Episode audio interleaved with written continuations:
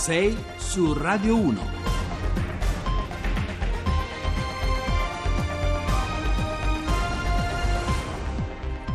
Bentrovati a 6 su Radio 1, buongiorno, martedì 13 febbraio, sono le 6 e 8 minuti in questo momento, al microfono con voi Giovanni Acquarulo. La puntata di oggi comincia con un racconto alla rovescia, con una testimonianza dal Niger, uno dei paesi chiave sulla mappa dei flussi migratori, il paese che ora aspetta i soldati italiani e partiremo da lì per ribaltare il punto di vista di chi forse con troppa facilità dice da sempre aiutiamoli a casa loro. Poi ci occuperemo di natalità, del calo demografico dell'Italia da record che non fa figli figli, un trend in negativo che ormai si è stabilizzato da 30 anni e che ci consegna un paese sempre più anziano e forse proprio per questo anche più spaventato. Parleremo del Movimento 5 Stelle alle prese con una grana politica che sembra minare alla radice l'etica pubblica eh, rivendicata dai suoi dirigenti e poi torneremo, lo abbiamo fatto anche ieri sul tema complesso dell'immigrazione rimbalzando dal Niger all'Italia fra i dati di realtà e la dimensione della paura percepita per, per capire se oggi in questa partita manca davvero la politica politica, la capacità, cioè che dovrebbe avere la politica di raccontare in modo laico al Paese i cambiamenti difficili legati alle migrazioni. Chiuderemo infine celebrando la vita e la poesia di Fabrizio De Andrei, il più rispettato e stimato dei cantatori italiani che stasera, nelle vesti di un bravissimo Luca Marinelli, sarà protagonista della prima delle due puntate della fiction Rai, Principe Libero. Come sempre vi ricordo in apertura i nostri contatti, il numero telefonico per sms, messaggi WhatsApp e anche messaggi vocali è il 335 699 2949, poi i canali social per scriverci e interagire con noi, le pagine Facebook e Twitter di Radio 1 Rai e su Facebook e sul sito di Radio Rai siamo anche in diretta streaming con la nostra Radio Visione. Vi aspettiamo. 6 su Radio 1. E allora la prima tappa di oggi ci porta quasi 3.000 km da qui, da Roma, da dove andiamo in onda in questo momento, lungo una rotta che a ritroso punta al terminale di partenza di uno dei flussi più significativi di migranti che dall'Africa si dirigono verso l'Europa. Parliamo del Niger, eh, dove a breve l'Italia invierà 470 soldati per un costo complessivo sul 2018 di 50 milioni di euro. Il Niger è stato finora un paese periferico, possiamo dire così, dal punto di vista strategico, ma è oggi invece al centro del dell'interesse delle potenze occidentali perché, perché è il principale crocevia dei traffici illeciti che transitano in quella regione. Parliamo di droga, di armi, ma soprattutto di esseri umani. Cerchiamo allora di capire insieme qual è la percezione che dal Niger, dal punto di vista degli africani, si ha della prossima missione italiana. Lo facciamo con l'inviato della stampa, Domenico Quirico, collegato in diretta telefonica con noi. Buongiorno e grazie per aver Buongiorno. accettato il nostro invito. Buongiorno. Allora, eh, dove, dove ti trovi di preciso, Domenico? Ma io sono appena rientrato dal Niger, ah, okay, quindi abbiamo... sono stato una settimana intera, ho attraversato il paese eh, dalla capitale, che è un paese immenso il Niger, anzi è due paesi in uno, nel senso che c'è una parte meridionale che è attorno al fiume, eh, che è etnicamente, anche dal punto di vista naturale, molto diversa dalla parte settentrionale, che invece è Sahara, è deserto ed è eh, popolato da popolazioni Tuareg. Ecco, qui dico, eh, la, mm, per entrare subito diciamo, sul, sul, pezzo, eh, l'abbiamo detto in apertura, ecco, nella nostra copertina, vista dal Niger, mm. la famosa narrazione, quella che qui in Italia ci porta a dire eh, aiutiamoli a casa loro, anche a partire da quello che hai scritto tu, sembra far acqua da tutte le parti. Ma sì, nel senso che eh, cioè, non, non, la percezione che hanno gli africani della migrazione è una percezione assai diversa da un paese di passaggio, il Niger certo. non è un certo. paese di migranti, è un paese di passaggio. È uno dei paesi più poveri del mondo, di una povertà stratificata, immensa, mh, mm, apparentemente come dire, non la, può, non la si può spostare di un millimetro. Ed è un paese in cui i migranti che salgono a sud arrivano, fanno tappa e facevano tappa e poi si lanciavano verso la parte forse più terribile e complessa del viaggio che era quella dell'attraversamento del deserto e attraversamento della Libia fino ad arrivare al Mediterraneo. Agadez era il, il luogo chiave di questo, di questo, passaggio perché è l'ultima grande città prima del balzo nel deserto, di qui sono passati centinaia di migliaia di migranti.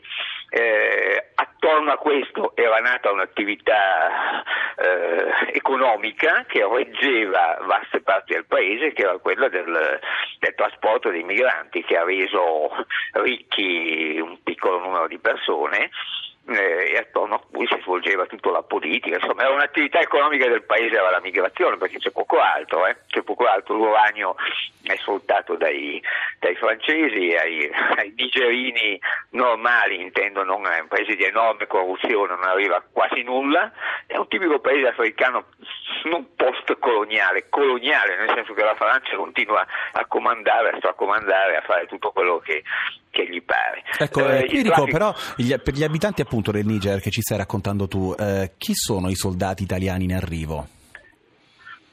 Cioè, l'arrivo dei soldati, non arrivano solo i soldati italiani, certo. perché oltre ai francesi che sono sempre stati lì, eh, gli americani hanno posto un'immensa base ad Agadez, dove non si occupano assolutamente di migranti, non, non, non, costituisce neanche una piccola parte della loro attività. Non si occupano, immagino, del controllo strategico della zona, eh, nel senso che c'è una forte attività jihadista nel, nel deserto del Sahara ormai da, da molti anni. Eh, non hanno alcun rapporto con la popolazione, nel senso che hanno costruito questa base base eh, gigantesca, ma dove tutto viene portato dall'esterno con enormi aerei da trasporto. E questo ha generato la nascita di, una, dire, di, una, di, un forte sentimento di opposizione nella gente, perché hanno avuto l'impressione che il loro governo, che non amano perché, ripeto, è molto corrotto ed incapace, eh, ha venduto parte, sta vendendo parte intera di sovranità del paese svendendo ad altri ad altri paesi e questo ha determinato una forte rabbia, ci sono state delle manifestazioni mh, mm, legate anche al fatto che l'immensa povertà del paese, che vive sulle soglie della sopravvivenza, eh, ha subito un ulteriore urto dal fatto che il, il, governo che non ha i soldi per pagare nemmeno gli stipendi ai funzionari certo. ha messo delle tasse e questo in un paese povero le tasse hanno un effetto ancora più devastante di quello che può avere dalle, dalle nostre parti. Ecco, eh, eh, qui dico, tu eh, a un certo punto eh, dici, anzi diamoci del tuo a questo, a questo punto Ciao. Domenico, eh, dici, eh, vista da qui eh, il tema di fermare i migranti è sostanzialmente una perdita, una perdita di tempo. Come mai? Sì, perché la migrazione non si fermerà e non si è nemmeno fermata ora. Eh, l, l, i, i, i, passeri, i trasportatori di uomini hanno bisogno del, del, traffico perché rendeva loro delle cifre gigantesche. I poliziotti e i soldati del Niger hanno bisogno del traffico perché non ricevono stipendi, erano stipendi da fame e come tangenti che prendevano dai passeri per far finta di non vedere che il, il traffico passava. Guadagnavano, guadagnavano soldi ad Agadez non c'è nulla da fare, non ci sono attività economiche, ci sono solo i migranti perché il turismo è sparito nel 2006, quando c'è stata l'ultima rivolta dei, dei Tuareg, le miniere di uranio licenziano e non assumono, non assumono, più, non c'è assolutamente nient'altro.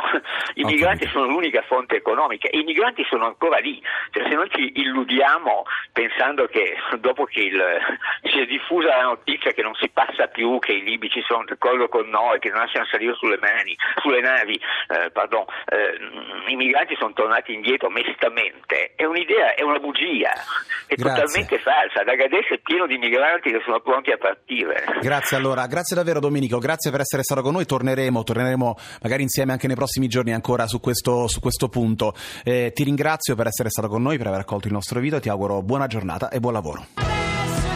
La splendida voce di Diodato con adesso abbiamo parlato di migrazione e ci torneremo nella seconda parte partendo proprio dalle parole di Domenico Quirico. Ora invece parliamo di politica perché c'è un caso che rischia di investire la campagna elettorale del Movimento 5 Stelle a un passo dal rush finale. Vedremo se poi riusciremo insieme a pesarne gli effetti, se ci saranno degli effetti nei prossimi giorni insieme ai nostri sondaggisti. Parliamo della vicenda che molti colleghi hanno già ribattezzato Rimborsopoli, il caso dei falsi rimborsi che riguarderebbero fino a un una decina di parlamentari del movimento per un buco, per un ammanco che potrebbe arrivare al milione e mezzo di euro. L'eventuale eh, truffa riguarderebbe i soldi che deputati e senatori avrebbero dovuto versare al fondo del partito destinato al microcredito, circa metà della parte fissa del loro stipendio. Ovviamente soldi che non sono soldi, eh, soldi eh, pubblici, soldi degli italiani, ma soldi mh, mm, che coerentemente eh, i deputati e eh, senatori del movimento avrebbero dovuto eh, versare al fondo rispettando gli impegni nei confronti dei cittadini e dei loro elettori. La reazione dei, dei vertici del movimento sarà molto dura, troveremo le mele marce le cacceremo, da noi chi sbaglia è fuori, ha detto il candidato Premier Luigi Di Maio. Allora noi partiamo da qui con il nostro ospite, il deputato del Movimento 5 Stelle Danilo Toninelli. Grazie per aver accettato il nostro invito Toninelli, buongiorno, non era scontato, buongiorno e benvenuto faccio molto volentieri, molto tranquillamente, anzi mi dà l'occasione per chiarire una cosa che è scandalosa dal sì. livello di attacco mediatico mm. che stiamo subendo. Se vuoi che parli, se no aspetto la domanda. No, guardi, eh, la domanda mia è molto, è molto, molto diretta, peraltro oggi mh, mm, glielo chiedo subito a bruciapelo sulla stampa, eh, la stampa riferisce di verifiche eh, del vostro staff anche, anche su di lei, eh, ce lo conferma? Io non lo so, io spero che stiano verificando tutti. Io ho restituito metà del mio stipendio dal marzo del 2013 ad oggi fino all'ultimo centesimo, ne sono felice.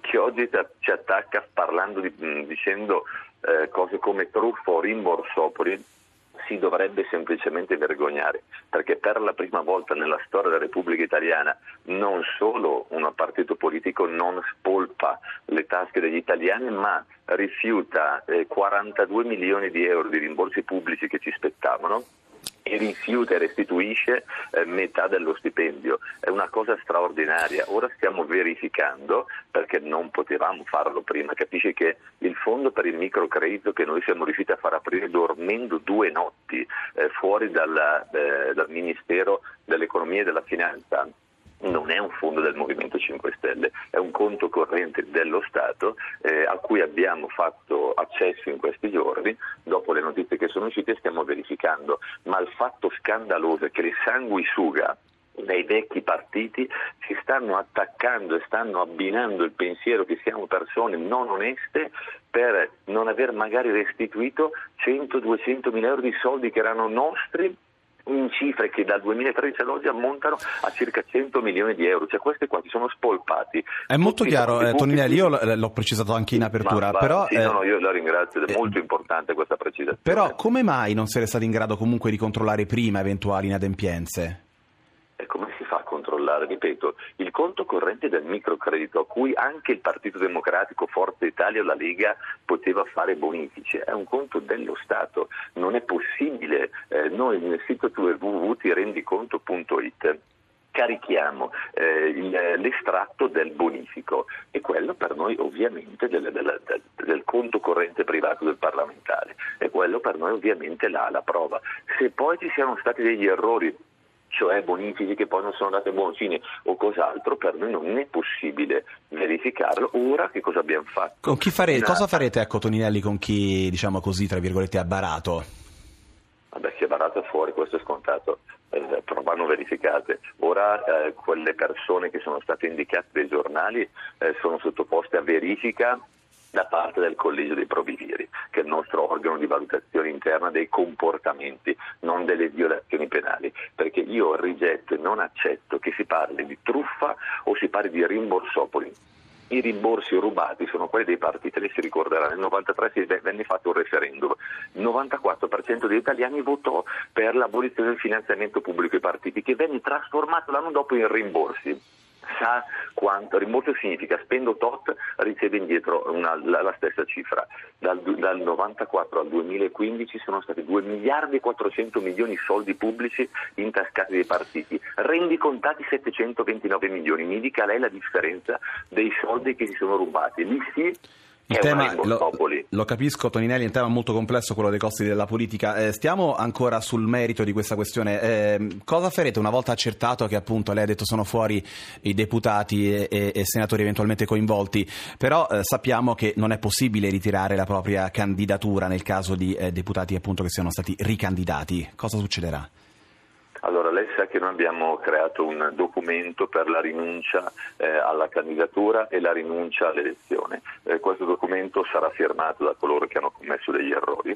Anche se lei sa che poi dopo in Parlamento ci vorrà poi una, l'autorizzazione del Parlamento, un voto a maggioranza, per, che non è cosa scontata. Per... I voti a maggioranza, che non sono mai stati cosa scontata, è perché c'erano maggioranze politiche di sanguisughe che all'interno della giunta per elezioni allungavano i tempi come allungavano i tempi per cacciare eh, condannati in via definitiva come Berlusconi.